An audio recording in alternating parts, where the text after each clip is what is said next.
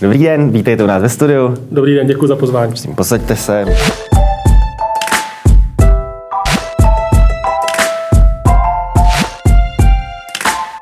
Dobrý den, vítejte u další epizody pořadu Kapitola. Dnes s docentem Martinem Andersem, přednostou psychiatrické kliniky, první lékařské fakulty a Všeobecné fakultní nemocnice v Praze. Doufám, že jsem to řekl správně, pane docente, vítejte u nás Naprosto děkuji, máte dobrou paměť. děkuji. Tak krátkodobá ještě slouží. Zeptám se vás asi v této době koronavirové, jak vůbec tu dobu zvládat tak, aby jsme dbali nejenom na to zdraví fyzické, ale i na to psychické, protože je to možná trochu opomíjeno celým tím koronavirem, covidem. Projevuje se to nějak teď, když můžeme za těch 6 měsíců už zhodnotit, projevuje se to nějak i na psychickém zdraví lidí? Přibývá například psychicky nemocných? Máte pravdu, projevuje se to nejenom na fyzickém zdraví, ale i také na zdraví duševním a to velmi výrazně. Ukazuje se, že stres, který způsobuje nejenom samotný koronavirus, ale i informační, informační nálož, kterou populace hmm. dostala a nyní tedy dalším stresovým faktorem budou nějaké ekonomické dopady, které nás určitě v blízké době čekají, tak se nám zvyšuje počet pacientů, kteří vyhledávají psychiatrickou péči.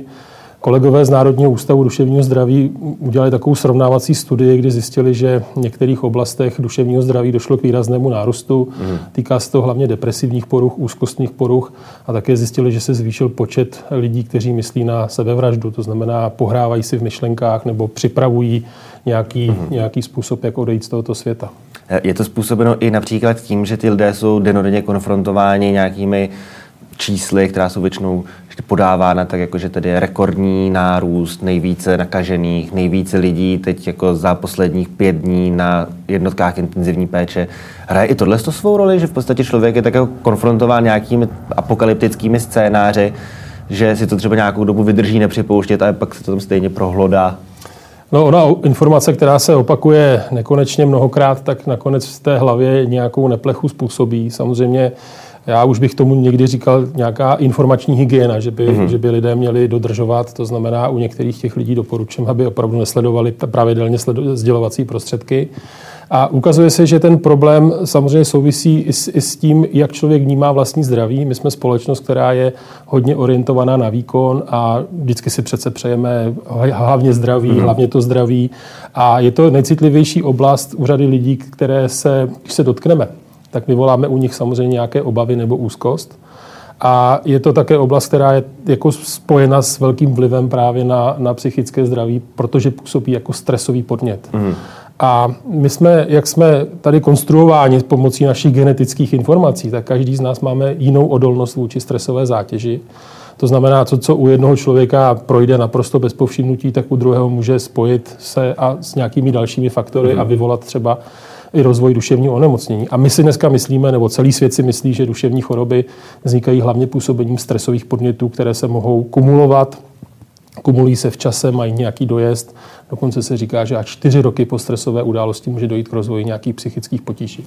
A funguje tam takové to, jak se říká, takové to, že pohár přeteče, že vlastně člověk nějakou dobu to snáší a pak prostě stačí jedna víceméně drobnost naakumulovaná a tam už v podstatě to spustí nějakou reakci, která je třeba potřeba řešit. To je přesně ono a e, člověk e, často spojuje tu poslední událost e, s tím, že mu vlastně něco vzniklo, mm-hmm. ale přitom je to jenom už poslední kapka, která do toho sudu, toho stresu nakapala a on začal přetékat. Takhle se to do, dobře vysvětluje i lidem, kteří, kteří přijdou o, o pomoc, takže my se učíme hlavně, nebo učíme ty lidi, aby se hlavně snižovali stresovou zátěž, která není nezbytná. A vy jste zmínil koronavirovou infekci, to je stresová zátěž, kterou nemůžeme regulovat. To hmm. znamená, my nejsme ti, kdo určují pravidla hry, my nemůžeme z toho života vyskočit, my nemůžeme se najednou zavřít a odjet na chalupu a všeho nechat. My musíme chodit do práce, starat se o děti, řešit každodenní starosti, například kdo se o ty děti postará, hmm. když, když, když, nejsou, nám, ve škole. když nejsou ve škole. A to způsobuje lidem velké problémy a hlavně ta, taková ta skupina, o které se často mluví, jsou ty samoživitele. Jsou to samozřejmě jak matky, tak otcové, kteří se starají o děti, takže tam je ten faktor finanční plus ten faktor časový. Často ti lidé musí nechat zaměstnání a už se zase rozvíjí další paleta stresu, která u toho člověka může, může způsobit právě rozvoj potíží. Hmm. Když jste zmiňoval, že ta epidemie koronaviru způsobila nárůst těch lidí s duševními onemocněními, Narazil jsem na článek, že dokonce ve Velké Británii, že třeba říkali, že osob, které trpí depresí a léčí se s ní, přibylo dokonce dvojnásobně. Je to v Česku platí to samé, nebo můžete to nějak kvantifikovat? Já bohužel ještě nemám jasná data, my to jakoby cítíme v uvozovkách klinicky, mm-hmm. ale zatím já čekám na analýzu dat od uh, Ústavu zdravotnických informací a statistiky, kdy jsem požádal vlastně o srovnání předchozího období v minulém roce versus teďko současný vývoj. A ta data mají vždycky nějaký doběh. Existuje něco, čemu se říká Národní registr uh, zdravotnických služeb, který akumuluje všechna data od zdravotních pojišťoven. A tam se můžeme podívat na to, kolik bylo vykázáno zdravotní péče mhm. pacientům s duševními chorobami v různých obdobích. A já jsem si tam přidal ještě jednu věc, která se často diskutuje, jestli nám zrostla nebo se snížila konzumace psychoaktivních látek, mm-hmm. ve mhm. smyslu tedy Těch antidepresiv, anxiolytik a podobných, který, který slouží vlastně k redukci příznaků, které lidi trápí. Mm-hmm. Když se zeptám ještě k tomu koronaviru, Eh, jak vůbec, zmiňoval jste nějakou tu informační hygienu, eh, jak vůbec člověk má dbát o tu svou duševní pohodu v této době, kdy vlastně nevíte, co bude zítra, jestli zavřou obchody, zavřou hospody, zavřou se hranice, Bůh ví, co bude.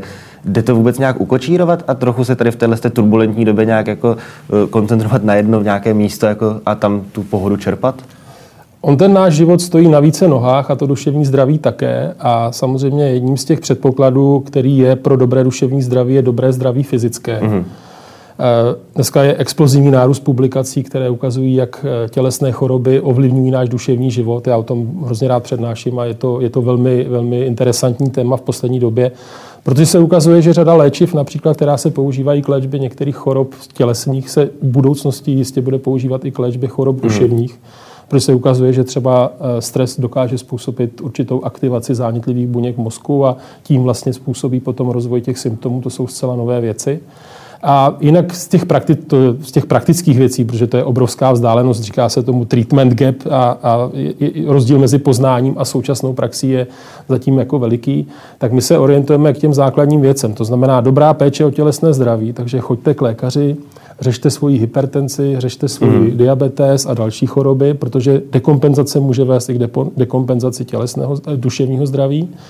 Potom je to pohyb. Ukazuje se, že pohyb a činnost svalů je velmi důležitá regulační regulační věc, která má také vliv na mysl a na mm. kognitivní funkce, včetně paměti.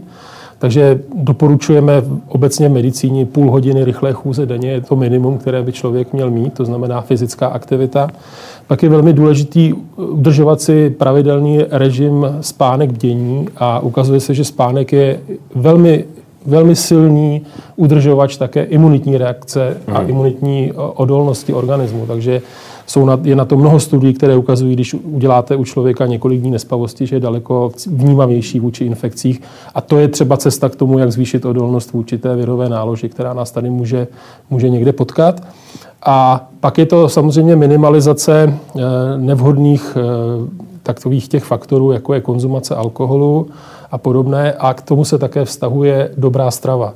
Ukazuje se, že odolnost organismu, jak imunitní, tak eh, i v oblasti duševního zdraví mohou modifikovat omega-3 nenasycené mastné kyseliny, které máme relativně v potravě v současné době v té západní, v té západoevropské málo. Takže my doporučujeme i některým pacientům, kteří se třeba léčí s duševními chorobami, užívají antidepresiva tak jako přídatnou léčbu ještě omega-3 nenasycené mm-hmm. mastné kyseliny. Takže když všechny ty faktory dáte dohromady, tak tím si můžete výrazně zvýšit to, čemu říkáme odborně rezilience neboli odolnost vůči stresu. Hmm. A vy si ho můžete různými faktory podlamovat a když si podrazíte více noh, tak jste tak. daleko snadněji potom zranitelní. Eh, když se odpíchneme od toho koronaviru, už od té pandemie virové, eh, jsou nějaké studie, které vlastně říkaly, že v současné době hrozí i pandemie přesně duševních nemocí, pandemie depresí. Je to skutečně tak? Eh, před pár lety vyšel v jednom velmi vysoce citovaném eh, časopise vědeckém takový, takový článek, který se týkal eh, právě rozvoje duševních chorob a nazýval období roku 2010 a dále obdobím rozvoje právě pandemie duševních chorob. Ukazuje se, že, že jsou oblasti na světě, kde je, je ten výskyt velmi vysoký. Jsou to hlavně oblasti, kde dochází k válečným konfliktům. Hmm. Tam, tam ten stres se samozřejmě nabízí. A pak jsou to za mě samozřejmě nízkopříjmové země, kde zase ta péče o, o ty pacienty není na takové úrovni, včetně těch tělesných chorob, takže to vede k tomu, že se tam zvyšuje i výskyt těchto duševních onemocnění. Když si vezmeme, když budeme opravdu velmi přísní a vzali bychom e, ta kritéria, která my máme pro stanovení přítomnosti nebo nepřítomnosti duševní choroby, tak se ukazuje, že v průběhu jednoho roku onemocní v Evropské unii 27 populace takovou formou duševní choroby, která by byla diagnostikovatelná. Mm. Samozřejmě to číslo zní hrozně, ale je nutno říci, že to je celé spektrum závažnosti. Ty, ta onemocnění mohou být od těch velmi těžkých mm. až po ta lehčí. Je tam třeba, když vám dám příklad, fobie z pavouků, tak ta tam spadne, ale není to věc, která by vás Asi výrazně omezovala v životě. v životě, pokud ale potom člověk ne, nemoc... nepracuje v pavilonu pavouku. Ano, ano, nebo já to říkám, není dojičem krav a musí projít kolem několika sítí z pavouky. A pak si vezmete onemocnění, která jsou naštěstí eh, nízkofrekventní, jako je schizofrenie, mm-hmm. bipolární afektivní porucha, těžké deprese, kterých je většinou kolem jednoho, dvou, třech procent. Ale největší, největší zátěž společnosti, jak se ukazuje z těch dat, tvoří právě depresivní porucha, a úzkostné poruchy, které hmm. mají bohužel tu tendenci se často spojovat. Ty příznaky se, se, se míchají a jedna pro druhou je vlastně negativním prognostickým faktorem. Hmm. A u, u té depresivní poruchy, u té deprese, jak vlastně člověk pozná, že skutečně trpí tou depresí, která už je jako medicínskou diagnózou a není to prostě jenom to, že na něj padl nějaký splín a má prostě špatnou náladu a že doopravdy měl vyhledat už tedy jako pomoc odborníků? Jednoznačným kritériem, které je, je samozřejmě přítomnost základních příznaků. Mezi základní příznaky patří e, ztráta nálady, to znamená smutná a neodůvodnitelná smutná nálada. To znamená, představte si, že třeba vám odešel blízký člověk a vy, vy prožíváte nějaký smutek, nějaké to odloučení, mm-hmm. tak to ti lidé mají pořád a nevědí proč. Druhý, druhý velmi důležitý příznak je ztráta radosti z běžných aktivit, to znamená a z věcí, které přinášejí potěšení. Ti lidé opouštějí koníčky, přestane je bavit chodit ze psem, přestanou číst. A ono se to postupně vkrádá do toho života. Zase i ta depresivní porucha hmm. je nějaké spektrum závažnosti. A ten třetí častý příznak, který dovede ty pacienty například k lékařům jiných odborností, než jsou psychiatři, je únava, která může být tak excesivní, že ten člověk není schopen ani vylézt z postele. A toto všechno musí trvat společně minimálně 14 dní. Samozřejmě většinou se setkáváme s lidmi, kteří přijdou po měsících, někdy i po ročním průběhu. Mm. A velice často to onemocnění doprovází různé tělesné příznaky, právě třeba ta únava, nespavost, různé bolesti, hlavně bolesti zad. A to je důvod, proč ti lidé navštěvují lékaře. Bohužel psychiatry, psychiatry nenavštěvují na první dobrou, protože psychiatrie stále, i, i když Asi se to zlepšuje... společenské stigma tam furt ano, přesně tak, přesně tak. Ale u těch úzkostních a depresivních poruch už není tak výrazné, jako bývalo a ti lidé nám plní ambulance a plní ambulance praktických hmm. lékařů. A je velmi dobré naučit třeba praktické lékaře rozpoznávat ty, tato onemocnění, protože je dokáží velice snadno léčit velmi podobně jako my, to hmm. znamená použitím nějakých psychofarmak. Ale já často říkám, že první opatřeními by mělo být podle závažnosti samozřejmě, by měla být ta hygienicko-epidemiologická opatření, jak jsme o nich hovořili. Hmm. Pohyb, cirkadiální rytmicita, potrava a tak dále. Uh. Je pravdou to, že eh, těmi depresemi a, úzkostlivými poruchami čím dál více trpí i děti a mladiství? Ano, ano. A roste to s věkem. Eh, věda si s tím zatím neúplně umí poradit, ale jedním z těch velmi důležitých momentů je rozvoj hormonální aktivity, kdy se nám ty nůžky rozevírají. A tady bych jenom upozornil, že tedy ženy mají bohužel daleko vyšší prevalenci depresivních poruch. Já jsem koukal teď do tabulek eh, diagnóz právě z, z Ústavu zdravotnických informací a statistiky a my máme zhruba 35 tisíc léčených mužů pro depresivní poruchu, ale 100 tisíc léčených žen. Hmm. Takže ta, ta disproporce je obrovská. To ten trojnásobek. Muži mají, muži mají trošku jinou strategii, jak se vyrovnávají se stresem, takže tam zase se nám to přelije do té oblasti spíše závislosti a konzumace psychoaktivních látek typu mm-hmm. alkoholu. Uh, vím, že teď si vzpomínám, měli jsme tu na rozhovoru uh, pana doktora Doudu z Dropinu. Ano který říkal, že v podstatě eh, hodně se řeší závislosti na alkoholu, cigaretách, gamblingu a že vlastně teď jako novým fenoménem, takovým, jako, o kterém se ještě moc nemluví, není úplně probádané, právě závislost na těch uh, lécích na předpis psychoaktivních, že v podstatě lidé často užívají déle, než by měli. Uh, je to, je to skutečně problém? Vnímáte to tak i vy z pozice psychiatra?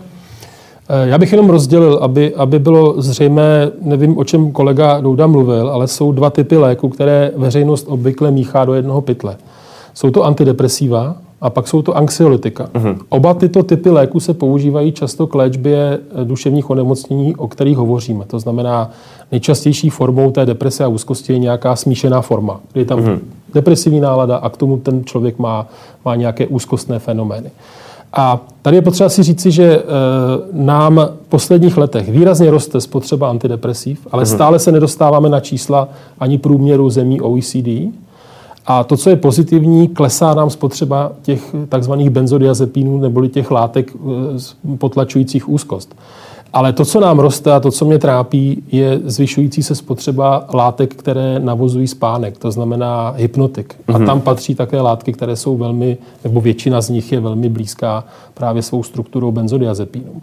Takže je to, je to trend a jinak eh, v oblasti antidepresivní léčby, tak bych asi pana kolegu zklamal, protože se ukazuje, že Češi patří eh, k národům, které mají nejkratší, jednu z nejkratších dob, společně myslím, že z Bulhary, dob užívání antidepresivní léčby. Mm-hmm. Většina zemí, eh, jako jsou skandinávské země, mají daleko delší dobu užívání, ale nutno říci, že antidepresiva nelze užívat jenom ve chvíli, kdy mi je zlé, ale ta antidepresiva mají nějakou, nějakou dobu, dobu nástupu účinku. A, pak...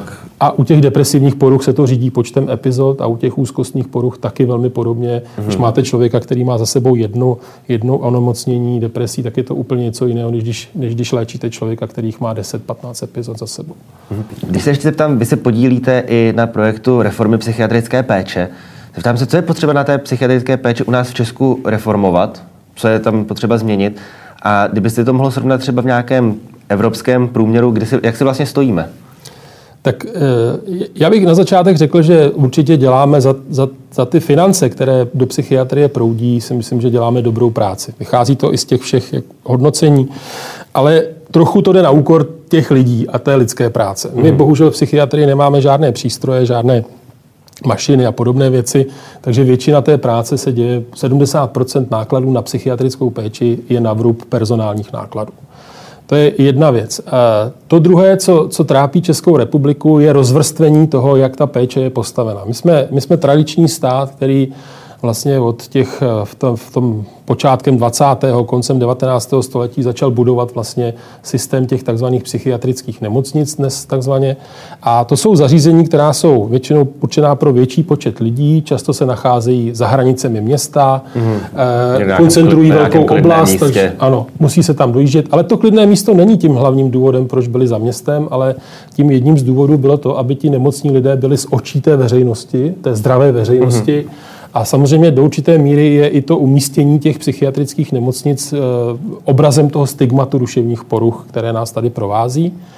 Cílem moderní psychiatrické péče je doručit tu péči přímo těm lidem, ideálně do toho do, do toho, čemu říkáme komunita. Mm-hmm. Trochu se ve veřejnosti takhle plete ten pojem komunita, protože když řekneme komunitní péče, tak všem se vybaví eh, toxikomanická léčba, anonymní, anonymní a podobné věci. Ne, vůbec komunita je přirozené prostředí pacienta. To znamená, když vy byste onemocněl nějakou formou duševní poruchy, která by vás handicapovala a nedovolila vám třeba pracovat, tak ideálně by za vámi docházel takzvaný multidisciplinární tým, který by vám s těmi starostmi každodenními pomáhal. pomáhal.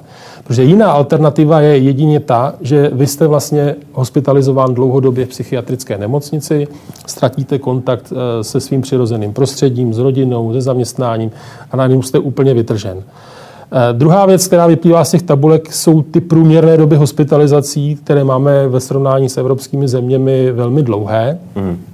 A jedna z těch základních výtek, která je, je to, že nemáme vlastně rozvinutý systém té komunitní péče, na kterém teď pracujeme. A díky tedy eh, postoji mm, dosavadního vedení ministerstva zdravotnictví se nám eh, dařilo realizovat některé projekty z projektu IROPu a z Evropské unie, kde se nám v současnosti nám běží nějakých 26 takzvaných center duševního zdraví, což je přesně ta skupina lidí, multidisciplinární tým, který se stará o, to, o, o tu určitou oblast a za, tí, za těmi pacienty dochází, mm-hmm. pomáhá jim sehnat zaměstnání, doprovodí je k lékaři a podobné věci, které nám zdravým lidem přijdou jako naprosto samozřejmé. A tam asi každá pomocná ruka. Měl jsem v ambulanci nedávno, v pondělí jsem seděl s člověkem, který je velmi, velmi výkonný jinak, ale trpí bipolární afektivní poruchou a sám říkal, když jsem mu nabízel, že bych mu udělal laboratorní odběr, on říká, to máte pravdu, já si radši nechám udělat tady, protože já k tomu praktickému lékaři nedojdu. Já se ráno probudím, mně se vlastně nic nechce, já jsem unavený hmm. a jako proč bych chodil k tomu praktiku. Ta bipolární porucha, to je to, co se dříve říkalo, eh, depresivní psychóza. Ano, hmm. ano. Eh, zeptám se ještě k tomu odstraňování té stigmatizace. Co by k tomu pomohlo, aby vlastně ty lidé se nebáli vyhledat vaši pomoc, aby si neříkali, tak jako jdu tady v kecvokaři, to, to, co si o mě budou jako ostatní myslet? Uh... Říká se tomu destigmatizační kampaně, ale já mám k tomu určitý rezervovaný postoj, protože si nemyslím, že tím, že vyvěsíme 50 letáků, uděláme dva koncerty a řekneme, že být duševně nemocný je normální, že tím to vyřešíme. Já si myslím, že jednou z těch destigmatizačních aktivit je také dobré fungování toho nového systému. To znamená ten příklad, který by fungující centra a multidisciplinární týmy a reakce pacientů, okolí, praktických lékařů dávali směrem do té veřejnosti, tak to si myslím, že je jeden z nejsilnějších momentů, který může vlastně ukázat, že ten nový systém je životaschopný, že funguje a že je prospěšný. A e, opravdu si nemyslím, že, že akce typu vysílání dvou spotů v televizi, že, že to jako nějakým způsobem vyřeší. To je práce na roky. My hmm. odhadujeme, že celá ta reforma bude trvat ještě dalších 20-30 let, než se změní postoj, protože to, co je důležité, je změnit myšlení o tom, o tom světě duševně nemocných.